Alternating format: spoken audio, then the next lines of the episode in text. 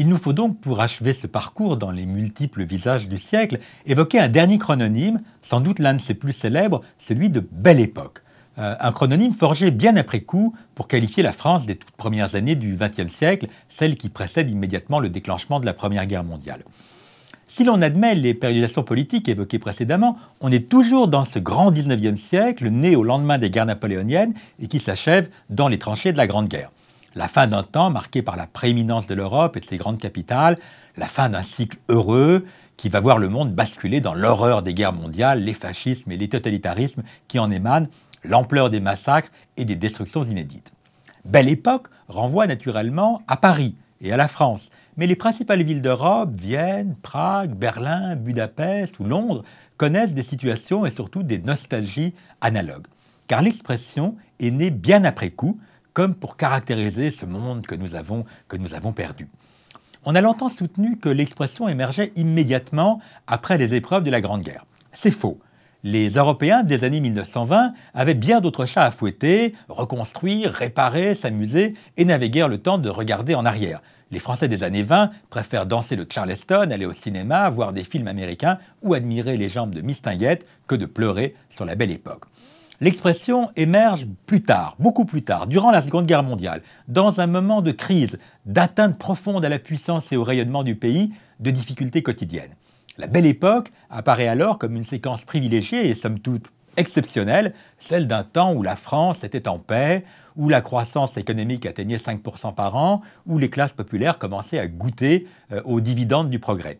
La hausse relative des niveaux de vie, les progrès du crédit et de la publicité semblaient signaler l'entrée dans une société de la consommation. L'essor du temps libre et celui des industries culturelles ouvrait à un nombre croissant de Français le monde de la culture imprimée, des théâtres et des cafés-concerts. La bicyclette produit industriel dont le prix diminuait, était un gage de liberté peu à peu donné aux ouvriers, aux adolescents et surtout aux femmes dont les plus courageuses se défaisaient de leurs corsets et de leurs lourdes jupes pour pédaler sur les chemins en culotte. L'expo de 1900, euh, de grandes vitrines de la production industrielle, s'était muée en gigantesque parc d'attractions où 50 millions de visiteurs affluèrent, surtout pour s'amuser sur les trottoirs roulants à deux vitesses, voir la grande roue de 1600 places, les fontaines Wallace, le parc Buffalo Bill, ou s'attabler dans les nombreux restaurants populaires ouverts dans les kiosques et les chalets.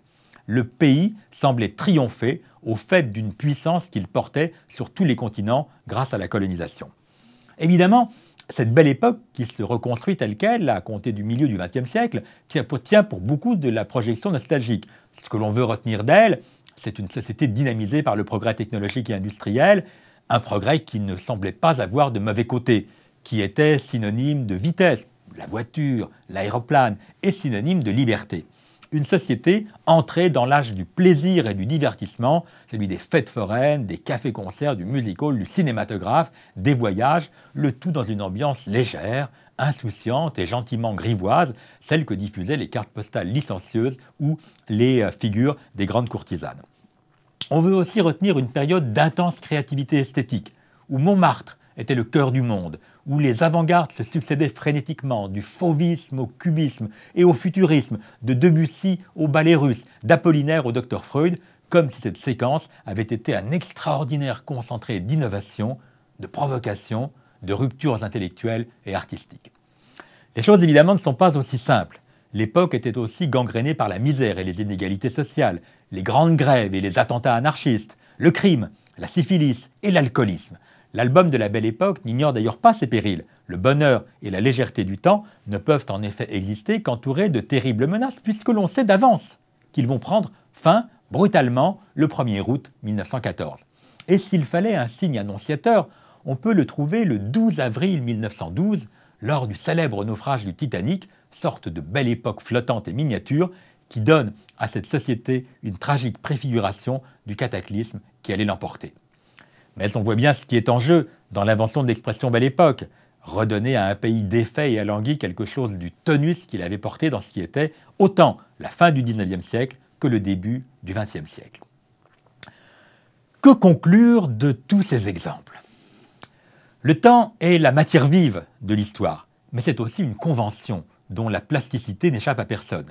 Le traité en historien, c'est donc nécessairement opérer une série de découpes de périodisation qui sont toujours des coups de force. On ne peut pas faire autrement. Il convient juste de ne pas en être dupe et de toujours réfléchir aux conditions et aux contextes, historiques eux aussi, qui président à ces découpages.